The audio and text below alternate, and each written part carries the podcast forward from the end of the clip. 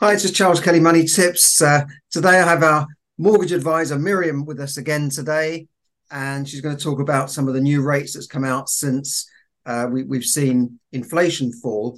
Uh, but first of all, I just wanted to briefly mention the autumn statement. Uh, this is the uh, it's it's kind of like a mini budget really that the, the chancellor shares obviously in the autumn, and it, it might be interesting to see what's been going on there. Um, just just run through the, the key highlights. Uh, basically, he's been giving away some money. He's been reducing certain things. Um, it's not quite clear how he's going to pay for it, but um, he, he's reducing national insurance, cut from twelve percent to ten percent, uh, affecting twenty seven million people. Class two and class four national insurance will be abolished for. Uh, class two will be abolished for self-employed and reduced on class four. So self-employed should be three or four hundred pounds a year better off. Legal minimum wage going up to eleven pound forty-four. So that would affect people on low pay. Uh, if you're an employer, maybe you're not happy about that. I don't know. I'll, I'll be interested to hear your comments. Um, and pensions are going up. Uh, universal credit or benefits are going up by 6.7%. Pensioners will get an 8.5% rise or 8.3%, I think. But from landlords' point of view, local housing allowance rates which determine the level of housing benefit and universal credit people receive and, and on paying rent in Britain are to be unfrozen and increased. I don't get this to 30% of local rents, but that's what it says on this BBC. But it should more reflect local rents um, and they'll certainly be unfrozen because a lot of landlords in the southeast have found that it's not worth lending to people on benefits because the, the, the rents that they'll offer is so much lower. I mean, the last time I looked, they were offering about fourteen hundred pounds for anything over a three bed house. It didn't matter if you had four bed; it was still the same rate, and you could easily get seventeen hundred, eighteen hundred then, and now you could probably get two thousand. So there's a big gap there. Uh, there'll be some funding to help businesses, business tax reduced, planning liberalisation a little bit. Uh, they're going to they keep talking about um, relaxing planning laws, but it's like they announce these things over and over again. I, I, I, don't know how many more times they're going to announce that, but apparently they, he mentioned something about if you've got a house and you you should be automatically able to split the house into two flats as long as it doesn't affect the outside of the building. So I think he's going to try and speed up planning from the local authority or council's point of view, to, and, and particularly with big infrastructure products. So that was just a little bit about the uh, the, the, budget there, and uh, obviously we already know that inflation came down from 6.7 to 4.6 so the government is saying we halved inflation from last year from 11%. Yeah, great. But I, I think that their policies helped to cause inflation, particularly when Rishi Sunak was uh, the chancellor. But that's another story. But they've halved inflation. So, Miriam, how has this affected uh, mortgage rates on, on on from your level on you know because we're always talking about macro rates and that sort of but when it comes down to mortgages which most people pay how has it affected things so, um, increasing the base rate uh, initially obviously increased uh, mortgage rates. And increasing the base rate was uh, one of the strategies the government used to try and bring down inflation. Now that inflation has uh, decreased, uh, from what I've been reading, there are still no plans as such to bring down the, the base rate yet. Um, and I'm not sure if that will be done in in the near future or not as as far as we know, um, the last at the last meeting, uh, the base rate stayed the same. Yeah. And as of, I would say, probably about this year, interest mortgage interest rates have been reducing steadily.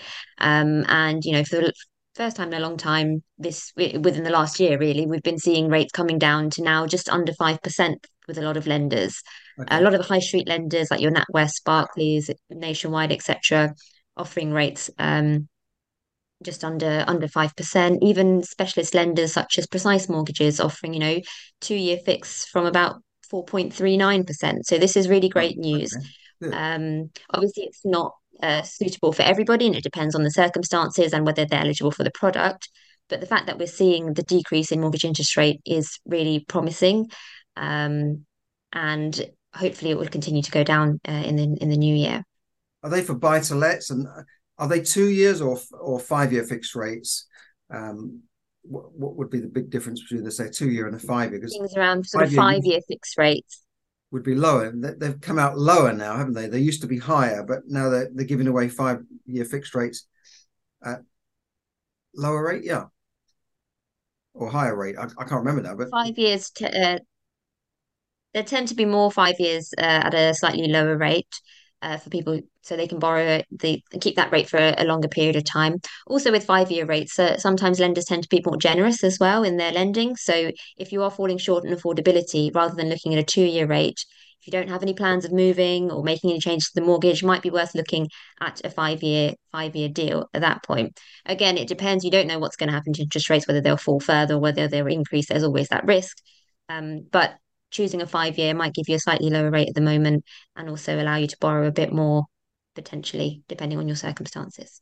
And are the rates pretty similar between, say, a buy to let and a residential? I mean, some of these headline rates, you see it's for residential and it's you need a 40% deposit and that sort of thing. But if you were going for a typical buy to let, could you could you get less than five percent, or would it be maybe over five percent if you only had say a 25% deposit? I guess that would affect the affordability. It's hard to tell. It, it kind of depends. Yeah, it depends on the on the loan to value um as as well, uh the sort of rates that you'll be eligible for. But there are even buy to let products uh are just under 5% now as well. So there's not a huge disparity between residential and, and buy to let. But overall, the rates across all products across many lenders are coming down, and that's it seems to be the trend. Good news. Um, a lot of lenders are also introducing three-year products onto the market as well. Okay. Three-year products, right? Um, well, that's interesting. Three-year products because for some people, yeah, so for some people, two years might be a little bit too short term, um, but five years might be just be a little bit too long to be locked into. So three years gives them a time to secure a rate and then, but still review their mortgage again in the midterm and see where we're at with the interest rates at that point and hopefully move on to something more competitive at the time. So for clients now coming out of a, a two year or a five year fixed rate, the, the, the future looks a bit more promising, I guess, because they're not going to be hit with such a higher rate, maybe a six or seven percent rate. There might be five percent, which still seems high, but it seems a lot lower than when you, you know, a year ago and you were facing much bigger rises. So hopefully relative because um, you know, this time last year when rates had gone up to about four percent, everyone was very shocked. But now that rates are coming back under five percent, people are quite relieved. So it's all it's all relative. Um, if they don't do anything with the mortgage and they're coming off the rate, the follow-on rate is still about six, seven, eight percent potentially. Um, if they fix it onto a, a deal, it can be around the five percent mark, maybe just under. Um, yeah, it's still a jump compared to what the rates were this time last well, just before the budget last year. Um, but you know, any decrease in the interest rate is is welcome. Um, yeah. And are lenders prepared to lend? Are they keen to lend now? Um, when when I see them reducing rates, I always think, well, they need to lend now. Maybe their their criteria will improve. Or have you have you noticed any more flexibility, or about the same?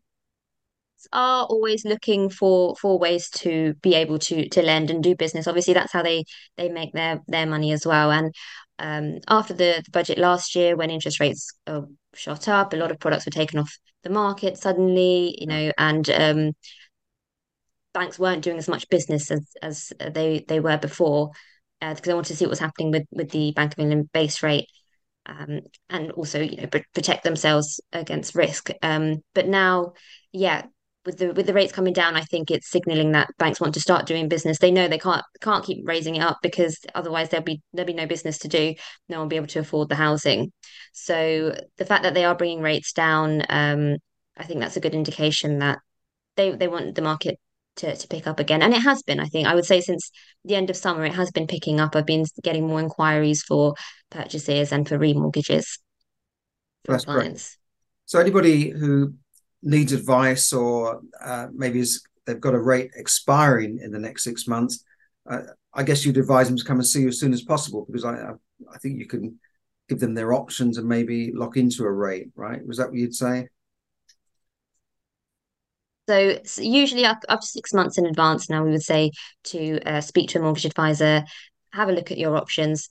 If your rate your rate is most likely to go up, and if it does go up, it is it's good to know sooner rather than later sort of what that's going to be so you can plan your finances accordingly um, if there are any better deals on the on the market now we can secure that now in time for when you your current deal ends or if you need to sell the property etc it just gives you plenty of time to to make the plans um, so that you're fully ready to do what you need to do um, as soon as your current deal ends. Okay, great. Well, well, thanks a lot. Is anything else you want to add to that, or is that is that really the news, the news update for now? Anything you wanted to add? That's from from from me from this side. I'm really hoping sort of next year uh, the rates will continue to come down. Uh, and in the spring again, you know, Christmas is usually quiet time in the mortgage world. No one's looking to buy houses really at that time of year. But um, in the spring, when everyone's, I hope um, we get more more buyers on the market looking to to purchase properties. Um, if the banks keep reducing the rates, and that's great for us. oh, fantastic. Okay, well, thanks very much, Miriam. Just one final thing before we go. Um, if you if you need help with money, if you're struggling with money, I mean the cost of living crisis is still there, despite the fact that inflation has gone down to 4.6 percent. It doesn't mean prices are going down; it just means they're not going up quite as fast.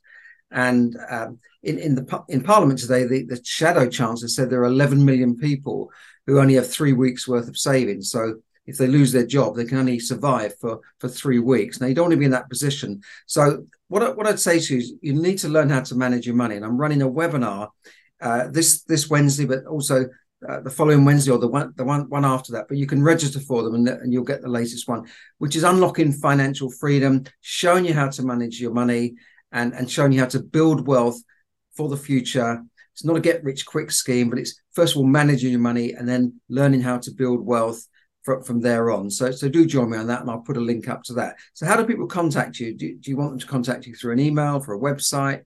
Um, what's the best way they, they could contact you, Miriam? Provide.